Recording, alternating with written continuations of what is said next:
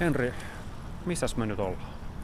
Me ollaan Ainolan puistossa täällä Oulussa ja Pohjois-Pohjanmaan museo eessä katellaan tuota rakennusta. Tää silloin vuonna 40, kun tämä joutui pommituksen uhriksi Neuvostoliiton pommittamana, niin tämä oli aika uusi rakennus. Silloin uusi maa, maakuntakirjasto, arkistorakennus ja tammikuussa pakkasilla 21. päivä 1940 Oulua pommitettiin ja tämä rakennus vaurioitui siinä. Syttyi nuo ylemmät kerrokset tulee ja kokoelmiakin siinä sitten hävisi. Kylläkin aika paljon kokoelmia oli siirretty syrjään suojaan tuonne pienen naapurikuntaan Muhokselle. Henry Oinas Kukkonen on pohjoispohjanmaalainen Muhoksella asuva historian tutkija.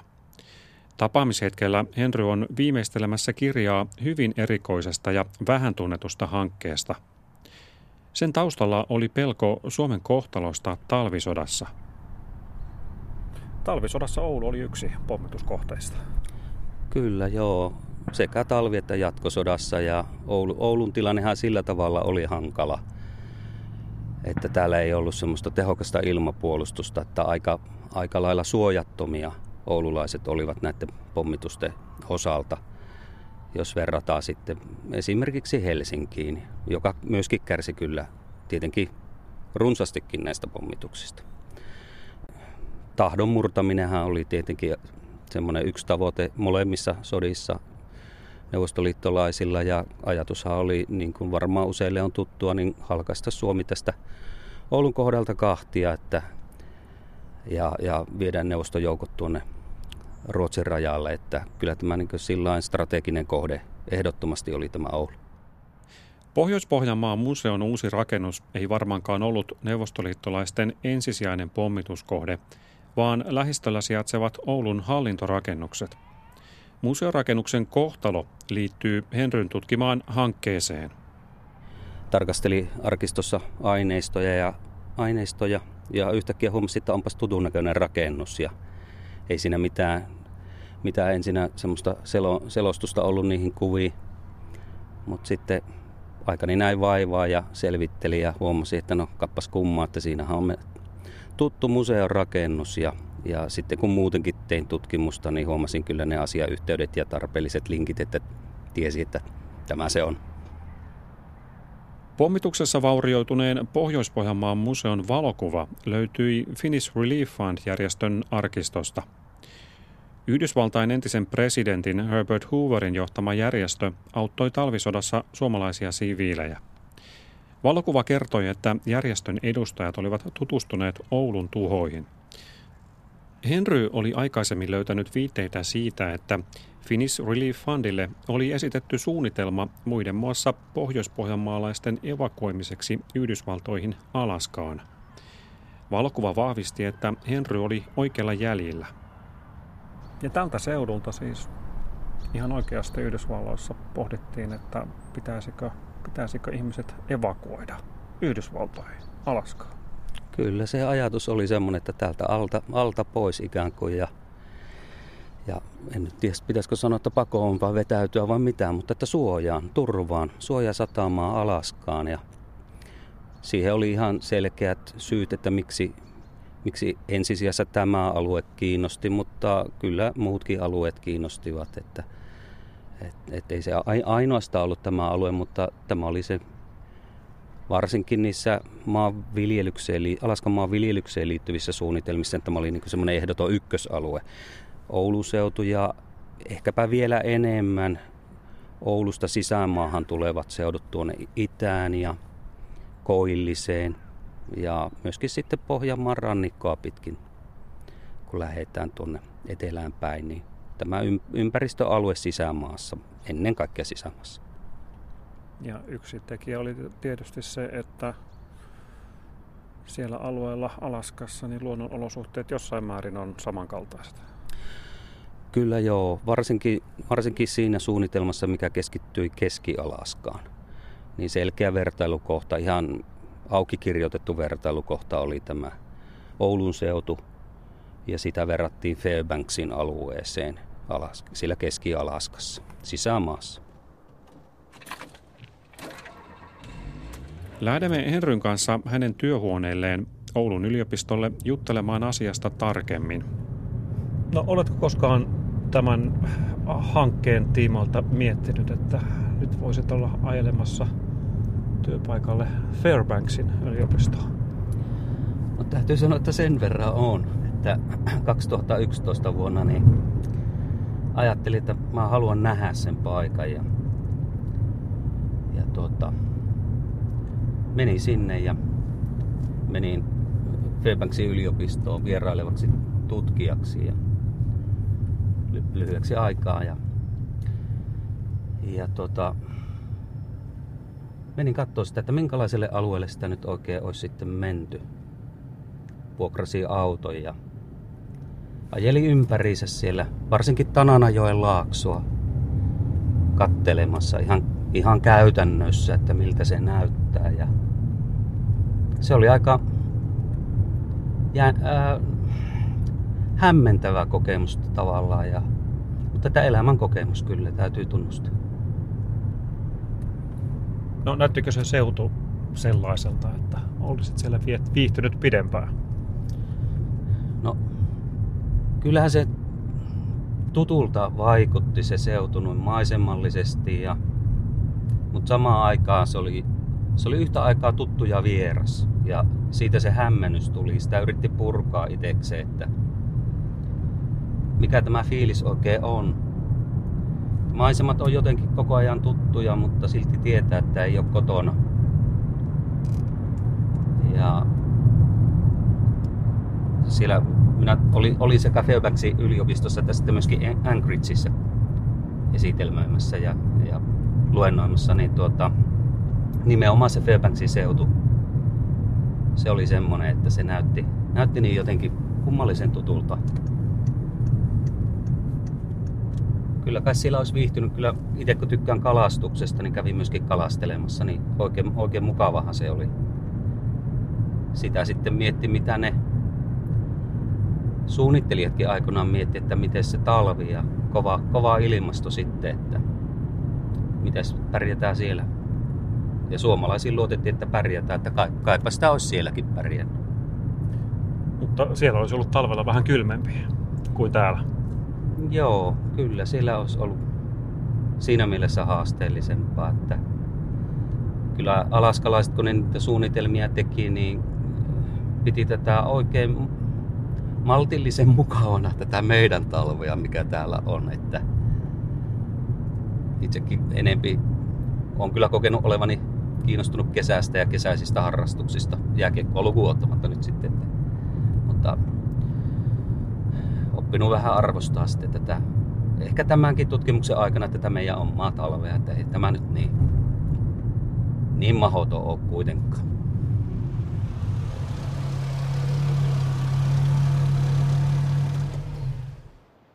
Kukapa kaikista maailman ihmisistä sopisi paremmin pohjoisen sydänmaamme valloittamiseen, ellei juuri suomalainen?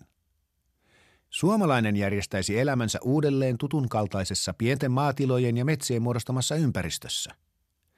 Myös pitkät kesäpäivät ja lähes päättymättömät talviyöt olisivat kuin kotimaassa Suomessa. Edellinen teksti on amerikkalaisten Robert Blackin ja Leonard Suttonin käsiala – Juuri Black ja Sutton olivat laatineet suunnitelman, jonka Henry Oinas Kukkonen löysi arkistosta. Suunnitelman nimi oli Fins for America's Finland, suomalaiset Amerikan Suomeen. Voisi sanoa, että heidän tekemänsä ehdotus oli semmoinen lähtölaukaus, mistä minä pääsin liikkeelle ja sain narun päästä kiinni. Että nämä oli tämmöisiä suut nuoria miehiä, nuoria intellektuaaleja, joiden tulevasta akateemisesta merkittävästä urasta ei ollut tuossa vaiheessa tietenkään vielä mitään tietoakaan, mutta se miten he toimivat, niin kyllä antoi auttaa ymmärtää se, että mitä heistä sitten myöhemmin tuli. Robert Blackista tuli historian professori ja Leonard Suttonista kansainvälisen oikeuden tuntija. Niin, että jonkinlaista oikeuden tuntoa, mitä sitten jossain määrin sitten haastoi tämä Suomen kohtalo talvisodassa. Joo, kyllä, että kyllä heillä varmaan useampia motiiveja oli, että ei vaan yhtä syytä, että miksi he tämmöistä suunnitelmaa lähti ajamaan, mutta kyllä siellä näkyy semmoinen ihan mukana semmoinen vilpitön oikeudenmukaisuuden hakeminen ja, ja tämmöisen, voisi sanoa, että pienemmän puolustaminen. Henry ei ole löytänyt viitteitä siitä, että Blackilla ja Sattonilla olisi ollut suomalaisia sukulaisia. Jotain semmoista on, mikä kyllä minusta linkittää heidät, heidät ymmärtämään Suomea ja se, että ennen kaikkea se, että he oli, he oli hyvin ahkeria ja innostuneita hiihtäjiä. Ja, ja olivat varmaan siinä mielessä kiinnostuneita sekä Alaskasta että, että Suomesta. Ja laskettelijoita ja myöskin vuorikiipeilijöitä, että aika reippaa olosia miehiä ja, ja se nyt sitten tältä puolelta se Alaska-kiinnostuskin varmaan tulee ja helppo ymmärtää se, että mistä he siihen sitä kipinaa ovat saaneet, kun Coloradossa asuvat, niin siellä on sitten sopivat edellytykset kaikkiin näihin. Robert Black ja Leonard Sutton esittelivät evakuointisuunnitelman Finnish Relief Fund-järjestön johtajalle, Yhdysvaltain entiselle presidentille Herbert Hooverille. Mistä siinä oli kyse? Tässä suunnitelmassa oli ennen kaikkea kyse siitä, että pelosta, että talvisodan aikana Neuvostoliitto tulisi vallottamaan Suomen ja Suome, Suomelta otettaisiin itsenäisyys pois. Ja, ja tuota, väestölle voisi käydä tosi huonosti. Ja täältä yritettäisiin lähteä turvaan länteen.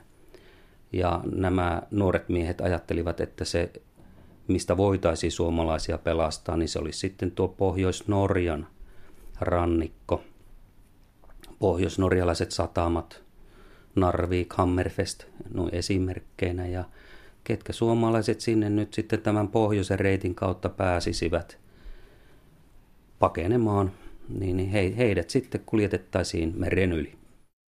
Blackilla ja Sattonilla oli hyvin korkea käsitys suomalaisista, ja he olivat pohtineet myös sitä, mitä suomalaiset tekisivät evakuointikohteessaan Alaskassa – Oliko tämä määritelmä valkoinen supermaanviljelijä heidän käsialansa? No se, se on oikeastaan, se sanapari on minun käsialaa siinä mielessä, että, mutta että sillä on kate, sillä, sillä että kyse oli nimenomaan, että he halusivat sinne valkoista väestöä, eli eurooppalaisia kaukaaseja, niin sanotaan – Eli siinä suomalaiset sitten oli se paras, heidän mielestä paras vaihtoehto tässä kategoriassa. Ja sitten he halusivat ykkösluokan maanviljelijöitä, koska tarkoitus oli nimenomaan perustaa sinne keski, ala, Keski-Alaskaan toimima, toimiva maatalous.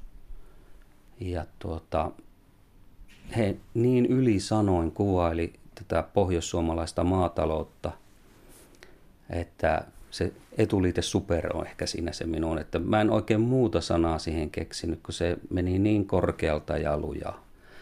Ja itse on tässä muutaman vuoden ihmetellyt, että sitä ei varmasti, varmasti pohjoissuomalainen pienviljelijä ikinä olisi voinut kuvitella, että hän jossakin ranking-listassa voisi olla tuommoisella paikalla. Blackin ja Sattonin suunnitelma ei jäänyt suinkaan ainoaksi, jossa Alaska ja suomalaiset liitettiin yhteen. Mutta miksi juuri Alaska? Alaska oli ollut paljon esillä Yhdysvaltain hallinnossa 1930-luvun lopulla. Suuresta ja vähäväkisestä alueesta oltiin huolissaan. Jos ajatellaan vuotta 1937 ja lainsäädäntötoimintaa kongressissa, niin se nostettiin ihan ykkösasiaksi tämä Alaskan tilanne. Ja siihen oli syynä, miksi sitä ruvettiin miettimään, niin syynä oli kansainvälispoliittinen tilanne. Koettiin, että Alaska on uhatussa paikassa, että sitä Japania ja Neuvostoliitto uhkaa. Ja sitten toisaalta nähtiin, että, että pelättiin sodan syttymistä. Ja ajateltiin, että ne Alaskan luonnonvarat, mitä siellä on, niin ne täytyy saada koko sen Yhdysvaltain liittovaltion käyttöön, jotta voidaan menestyä tulevassa mahdollisessa taistelussa, mikä, mihin Yhdysvallat joutuu. Ja nyt siinä sitten ongelmana oli se, että Alaska on niin Se on niin älyttömän iso alue, että 1,7 miljoonaa neliökilometriä kooltaan ja väkeähän ei ollut siellä kuin semmoinen alle 60 000 ja näistä tämä väestö jakautui sillä, että karkeasti ottaen puoleksi alkuperäisväestöön ja valkoisiin. Ja jos ajatellaan, että tuommoinen Euroopan, Euroopan unionin koko tällä hetkellä on joku semmoinen neljä miljoonaa neliökilometriä, niin Alaska on, Alaskan pinta-ala on semmoinen karkeasti 40 prosenttia Euroopan unionin kokonaispinta-alasta ja ihmisiä ei ole siellä sitten kuin saman verran kuin Rovaniemellä. Niin, niin siitä oppii ymmärtää sen, että jostakin niitä ihmisiä sinne piti saada ja nopeasti. Alaskan mahdollisina asuttajina olivat olleet esillä myös Euroopan juutalaispakolaiset. 30- ja 40-lukujen taitteessa Yhdysvallat pyrki kuitenkin pysymään vielä erossa Euroopan ongelmista ja pakolaisten vastaanottamisen tiellä oli monta estettä.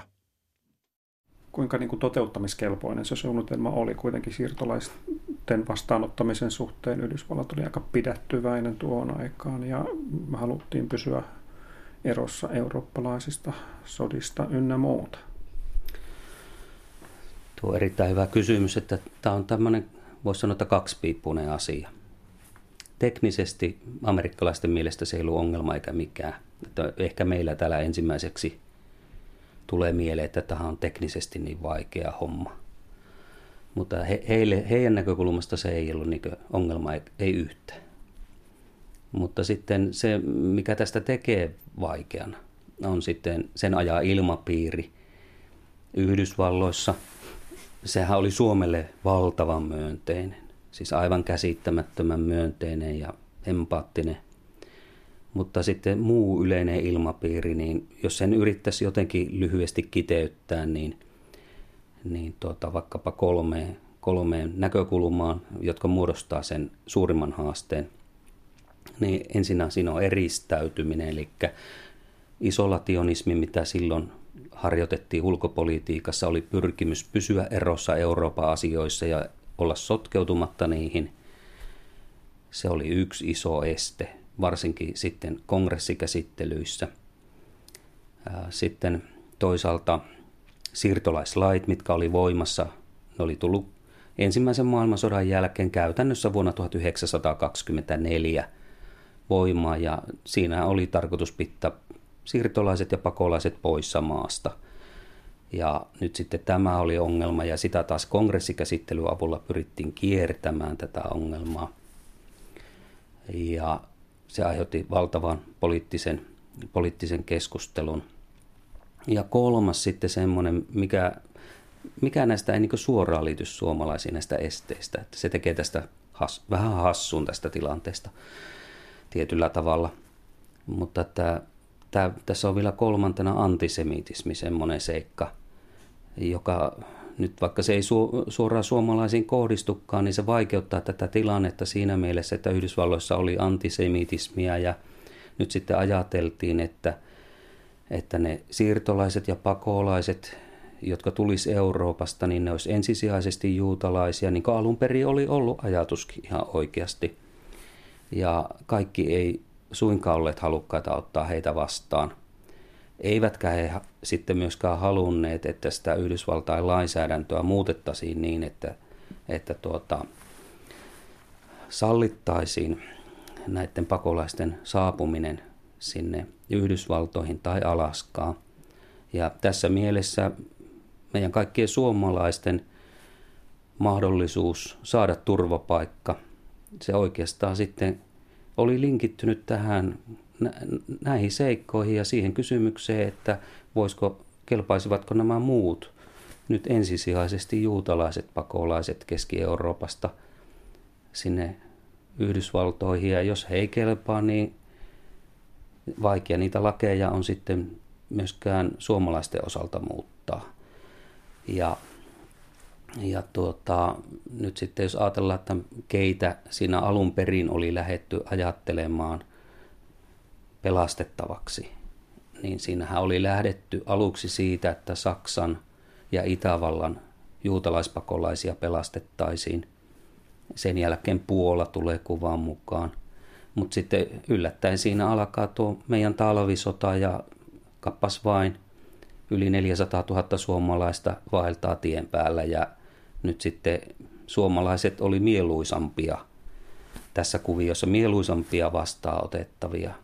Ja tähän perustuu ihan ennakkoluuloihin, että miksi, miksi muut ei ollut, miksi suomalaiset oli. Mutta että tosiasiassa suomalaisten mahdollisuudet riippuu siitä, että miten näitä muitakin hyväksyttiin.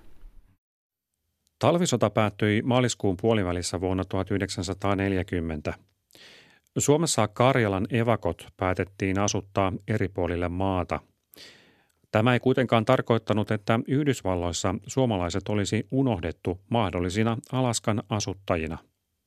Republikaanivaikuttaja Frederick Mayers pohti, että riuskat suomalaiset soveltuisivat myös rakentamaan valtatietä Alaskasta Kanadan läpi Yhdysvaltoihin – Kongressiedustaja Francis Case puolestaan havitteli suomalaisia myös Etelä-Dakotaan vahvistamaan osavaltion sokeriteollisuutta. Keväällä 1940 kongressissa ryhdyttiin käsittelemään senaattori William Kingin lakialoitetta Alaskan kehittämiseksi. Aloitteella pyrittiin kiertämään Yhdysvaltain siirtolaislakeja ja ottamaan väkeä Alaskaan kiintiöiden ulkopuolelta – mutta monelle amerikkalaiselle huippupoliitikolle ja poliittiselle vaikuttajalle minkäänlaiset pakolaiset eivät kelvanneet. Olen todellakin sitä mieltä, että meidän pitäisi lopettaa maahanmuutto seuraavien 10-15 vuoden ajaksi ja pitää kaikki ulkomaalaiset poissa Yhdysvalloista. Alaskan asuttamista koskevissa suunnitelmissa pitää ottaa huomioon maailmanpoliittinen tilanne – Tällä hetkellä on strategisesti kansallisen puolustuksen kannalta mitä tärkeintä, että kaikki ulkomaalaiset pidetään poissa Alaskasta.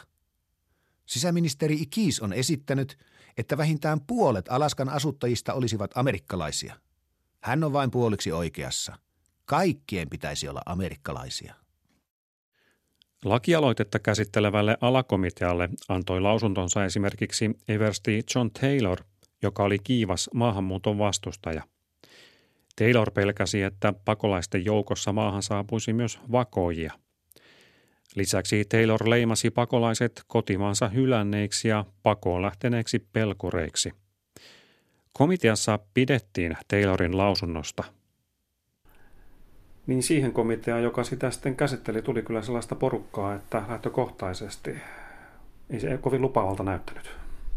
No näinhän siinä sitten kävi, että varsinainen puheenjohtajahan oli Suomeen äärimmäisen myönteisesti suhtautunut senaattori, tämä King, joka oli sitten pro tempore myöskin, eli oli senaatin senioriteettijärjestyksessä numero yksi.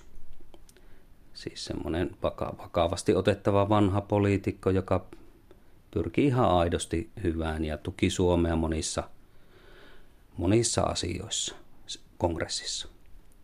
Mutta sitten nämä hänen kumppaninsa, kumppaninsa sitten siinä komitean kuulemisessa olivat, olivat sitten kyllä ihan toisenlaisia poliitikkoja. Voisi sanoa, että ehkä tänä päivänä käytettäisiin semmoista termiä kuin populisti. Kovia esiintymää, käyttivät kovaa kieltä – ja olivat varmaan aika värikkäitä persoonia ja kyllä heidät huomattiin myöskin mediassa monessakin tilanteessa. Eikä siinä, siinä nyt sinänsä mitään.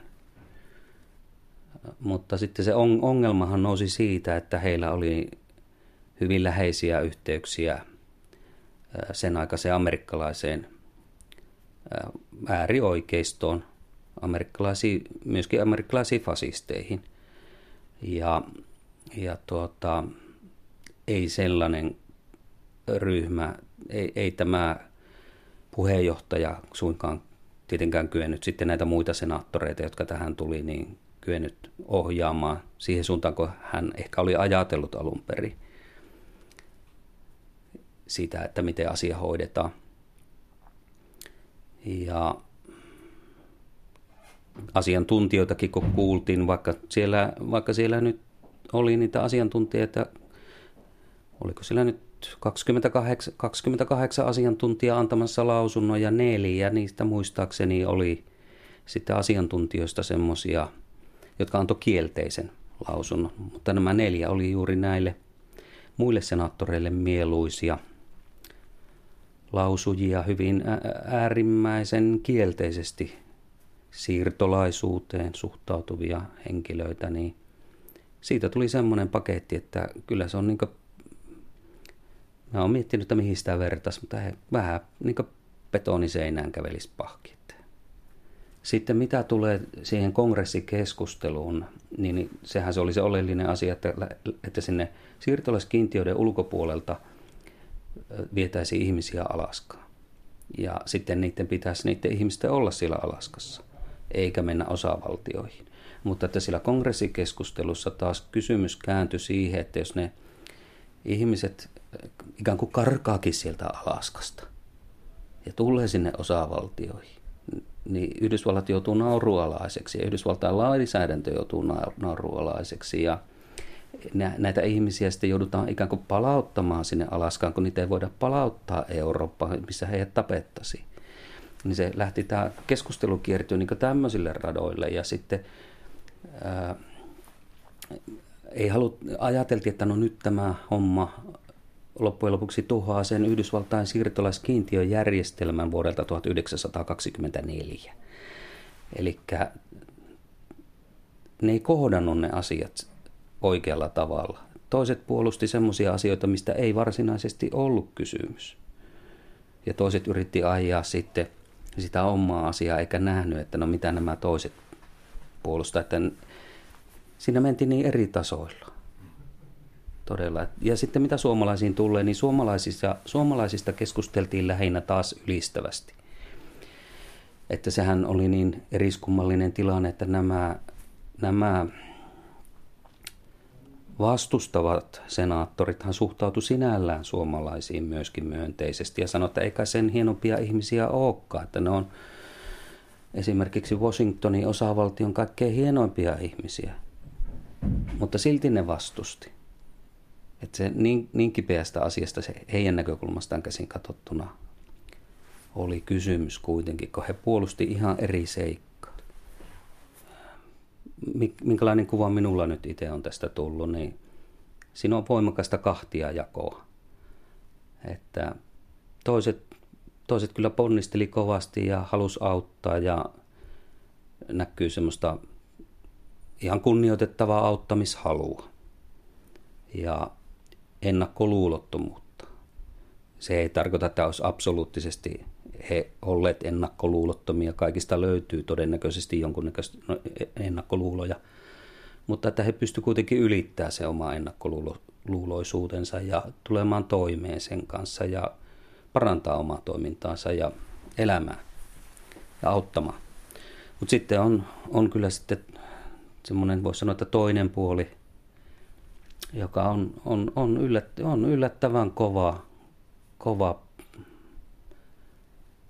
puoli, että ei siinä, siinä ei kyllä paljon niin myötätuntoa, myötätuntoa herru ja sitten mikä niin yllättää tutkijanakin, niin kuinka se voi, voidaan niin semmoinen pieni auttaminenkin kääntää. Asioita voi lukea niin piruraamattua ja kääntää niitä ihan, niin kuin vanha sanonta sanoo, niin niin kääntää sitten tavallaan semmoinen hyvä, pieni hyväkin, mitä olisi toiset halunnut tehdä, niin voidaan kääntää pahaksi. Että löydetään semmoinen vika siitä, että sitäkään ei saa tehdä. Kesällä 1940 näytti siltä, että lakialoitteesta Alaskan kehittämiseksi ei tule yhtään mitään. Eli tähän alakomiteaan sitten tämä lakiesitys tyssäsi? Kyllä tässä 76.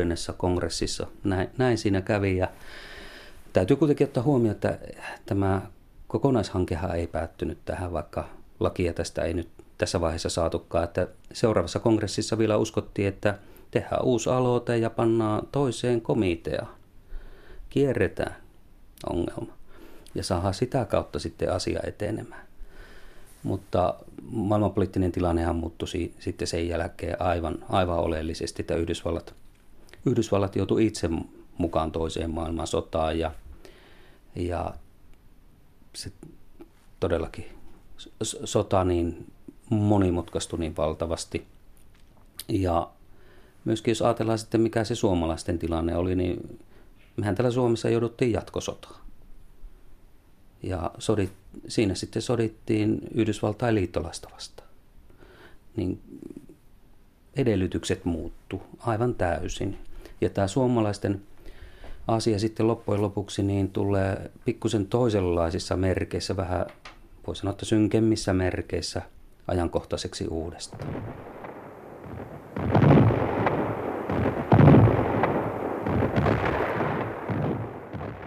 Mitä julmuuteen tulee, sota on nyt varmaankin kulminoitumispisteessään. Vai toisivatko huhutut uudet aseet mukanaan vielä hirveämpiä kauhunäytelmiä? Sellaiset alkuvaistot ovat joka tapauksessa päässeet valloilleen kummallakin sotivalla puolella, että hävinnyt ei voi toivoa armoa. Näin kenraaliluutnantti Paavo Talvela raportoi Marsalkka Mannerheimille helmikuussa vuonna 1944. Sota oli raistumassa.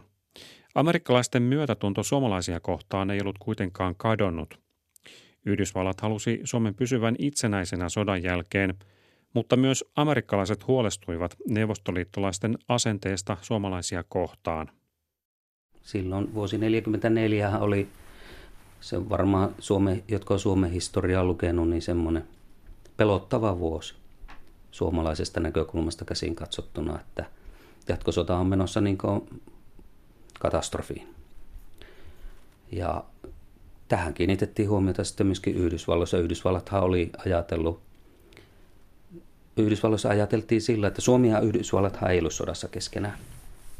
Niin Yhdysvalloissa ajateltiin sillä, että Suomen pitäisi irrottautua Saksan rinnalta – oikeastaan varsinkin siitä alkaen sitä toistettiin, kun Yhdysvallat joutui itse sotaa Saksaa vastaan. Ja vähän niin kuin itse miettinyt, että se on semmoista, että niin joku isoveli sanoisi pikkuveljelle, että tuu nyt pois siltä, tuu nyt pois siltä, tuu nyt äkkiä pois siltä toiselta puol- pu- puolelta. Semmoista mentaliteettia ja sitten painostetaan lopussa, että kun ei ala tapahtuu mitään.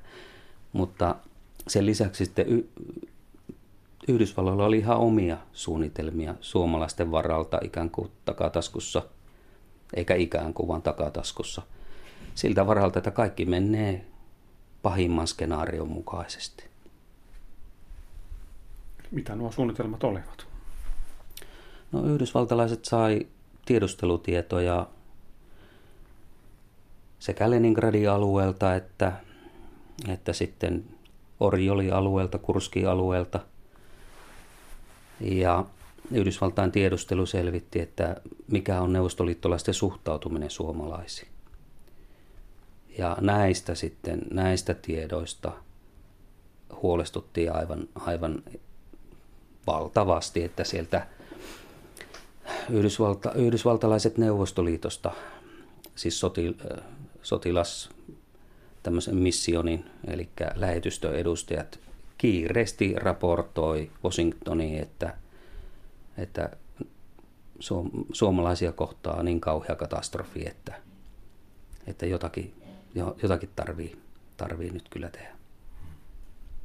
Jos ajatellaan sitä, että mitä sieltä raportoitiin syiksi Neuvostoliitosta, niin siis amerikkalaiset raportoivat Washingtoniin, niin kerrottiin tietenkin Leningradin piirityksestä, että siitä oli valtava katkeruus – ja sitten myöskin raportoitiin siitä, että suomalaiset, suomalaispataljoona on tehnyt sellaisia julmuuksia, että niitä ei voida, voida niin oikeastaan unohtaa. Ja no, amerikkalaiset ei näitä kyseenalaistanut tai pohtinut sinällään mihinkään suuntaan, että mitä kaikkea tässä oli takana. Ei, ei asettanut kyseenalaiseksi, mutta sitten kyllä oli, uskoivat, sanovat, että nämä neuvostoliittolaisten syytökset saksalaisten osalta ja saksalaisten su- suorittamien julmuksien osalta niin on kyllä paikkansa pitäviä. Ja huolestuivat, huolestuivat sitten suomalaisten tilanteesta, kun he raportoivat, että ei ole yksi porukka, mitä neuvostoliittolaiset vihaa enemmän kuin suomalaisia ja se on saksalaiset. Ulkoministeriöön meni tämä, tämä varoitus ja Yhdysvaltain sodan johdolle Washingtonissa ja sitten tätä kautta kyllä lähti uudet mietinnät siitä, että mitä, mitä sitten Yhdysvallat tekee, kun, kun Neuvostoliitto vallottaa Suomeen ja pistää sen koston täytäntöön, miltä, mitä amerikkalaiset odotti. No, mitä käytännössä tämän varalta Yhdysvallat sitten suomalaisten osalta suunnitteli? No, tietenkin Yhdysvallat jatko ponnisteluja sen suhteen, että saisi houkuteltua Suomen tekemään erillisrauhan. Sehän oli niin tietenkin se, mitä Yhdysvaltain ulkoministeriö pyöritti. Ja nyt sitten jos ajatellaan taas tätä sisäministeriötä ja, ja sitten Joint Chiefs of Staffia ja sen komiteoita, niin siellä Joint Chiefs of Staffin alaisuudessa kaikkein merkittävimmissä tämmöisten strategisten suunnitelmien komiteassa tehtiin tämmöinen Finn-Alaska-suunnitelma. Siitä se tulee se kirjan nimikin sitten, että, että se on se että jos kaikki menee pieleen pahimman kerran, että ei, se on se pahinta mitä voi tapahtua, niin sitten vetästää se Finn Alaska juttu esiin. Koitetaan sillä auttaa, mitä pystyy auttaa. Että amerikkalaisten dilemmahan oli siinä, että he, he ajatteli, että Suomea ei voi auttaa sotilaallisesti, koska Suomi on liitossa vihollisen kanssa. Ja, ja tuota, myötätuntoa olisi kuitenkin ja taloudellisestikaan ei oikein tuossa vaiheessa voinut tietenkään auttaa, että se oli lähinnä sitten se, että yrittää auttaa solmimaan rauhaa. Ja Yhdysvallathan ilmoitti Neuvostoliitolle myöskin, että Yhdysvalloillakin on intressejä Suomessa, että Neuvostoliiton pitäisi ottaa niitä huomioon. Ja Neuvostoliiton kans, siis on tiedustelutietoja siitä, että neuvostoliittolaiset itse taas – kansalaiset oli vähän katkeria siitä, että kun Suomea pitäisi rangaista, mutta että kun Suomea ei rangaista sen takia, että kun pitää ottaa Amerikan suhteet huomioon.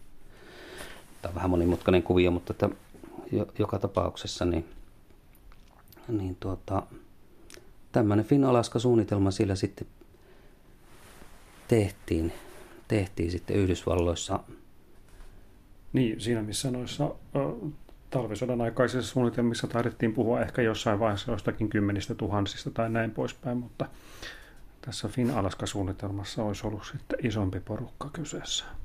Kyllä joo, ja tämä, olisi, tämä Fin-Alaska-suunnitelma on siinä mielessä, täytyy ymmärtää se mittakaava, missä puhutaan, että nyt, nyt siellä Yhdysvaltain sodan johdossa kuitenkin ajateltiin, että tässä tehdään koko Itä-Euroopan uudelleenjärjestely. Ja tässä pyyhkästään tiettyjä valtioita pois kartalta. Ja Suomi oli tämmöinen valtio. Se ei tietenkään ollut amerikkalaisten toive, vaan se oli, että se, oli se pahin skenaario. Että Neuvostoliitto ei, tee, varsin, ei lähde varsinaiseen kansainväliseen rauhasopimukseen. Ottaa vaan alueet haltuuseen ja sillä se puoli. Ja nyt sitten tämä Finn-Alaska liittyy siihen, että saadaan aikaiseksi rauhasopimus – Neuvostoliitto on de facto vallottanut Suomen ja suorittaa täällä puhdistuksia. Ja nyt sitten siinä tilanteessa päästäisiin sellaiseen sopimukseen, että ne, jotka Neuvostoliitto on valmis päästämään tältä alueelta pois ja, ja tuota, no, päästämään alueelta pois, niin heidät sitten siirrettäisiin sinne Alaskaan ja – ja tuota, yksityisomaisuus, mitä Suomessa oli, niin se muutettaisiin rahaksi ja sillä pääomalla sitten suomalaiset, tietenkin amerikkalaisten panostuksen lisäksi, niin pystyisi aloittaa uuden elämän siellä Alaskassa. Ja se on massiivinen ajatus, että siinä ihan konkreettisesti puhutaan 3,8 miljoonasta maksimissaan. Eli se on koko Suomen väestö sitten jo tässä kysymyksessä. Ja tämä nyt perustui siihen ajatukseen, että, että Neuvostoliitolla on aikomus tyhjentää Suomi. Finn-Alaska-suunnitelma oli mittakaavaltaan suuri, mutta muutoin hyvin samankaltainen kuin aikaisemmat suunnitelmat. Myönteisestä suomalaiskuvasta alkaen. Yksi Fin-Alaska-suunnitelman kehittäjistä Bertram Lindman kirjoitti seuraavasti. Tällä lupaavalla alueella asuu vain 72 000 ihmistä, koska amerikkalaisia ei houkuttele pohjoinen ilmasto. Kolme miljoonaa taistelevaa suomalaista on arvokas lisämaan 140 miljoonan asukkaan väkilukuun. Suomalaiset ovat luonnollinen valinta Alaskan asuttajiksi. He ovat pohjoinen kansa, joka on tottunut elämään samoilla leveysasteilla. He ovat kykeneviä työntekijöitä, jotka saavat tuon alueen kukoistamaan ja kehittymään. Et se oli se sama tehtävä sitten, että eihän se tehtävä sinällään ollut muuttunut miksikään. Että. Mutta sitten siinä oli semmoinen suuri, suuri ideaali, joka nyt selittää sitä, myöskin sitä termiä Fin Alaska, mitä käytettiin siinä ehdotuksessa. Et se ei ole minun keksimä se, se termi. Että näiden suomalaisten tehtävänä oli sitten rakentaa sitä Alaskaa siten, että tästä territor- territorion asemassa olevasta alueesta tulisi lopultakin Yhdysvaltojen osavaltio. Ja siinä mielessä tässä nyt on kysymys myöskin sitten tämmöisestä, en tiedä pitää, onko se utopia vai dystopia vai mikä, mutta että ehkä myöskin unelmasta sitten tämmöistä suomalaisesta osavaltiosta. On se kyllä jännä, että kuitenkin ähm, tässä on, tätä on kuitenkin niin siellä ylätasolla sitten pohdiskeltu Yhdysvalloissa, että tästä ei sitten kuitenkaan kauheasti niin kuin tiedetä tänä päivänä mitään. Joo, se on, täytyy sanoa, että itsekin on välillä ihan ällistynyt ja kummissaan, mutta sekä 40 että 44 ihan suoraan sanotaan, että mitä tälle asialle tehdään. Eli että se pannaan kassakaappiin ja se on, sitä ollaan hiljaa. Ja esimerkiksi vuonna 1944 sisäministeri Ikis suoraan an, antaa ohje, että tämä asia jäädytetään ja tästä ei puhuta yhtään, ettei Neuvostoliitto saa tästä tietää. Koska ajateltiin, että Neuvostoliitto pystyy käyttämään sitä hyväksi ja ole vieläkin, niin kuin amerikkalaiset sanoo, vieläkin häikäilemättömämpi kuin mitä he sillä hetkellä odotti. Niin kuin Suomen suhteen. Suomen su- nimenomaan Suomen suhteen, että ää, molemmilla kerroillahan sekä 40 että 44 nämä sattuu siihen vaiheeseen, kun Suomi alkaa tunnustelemaan rauhaa. Suomi ja Neuvostoliitto alkaa tunnustelemaan rauhaa. Ja silloin amerikkalaiset pistää nämä, nämä asiat sitten taas niin sinne kassakaappiin. Ja sinnepä ne jääpi. Me, me, voi sanoa, että meidän onneksi tietenkin.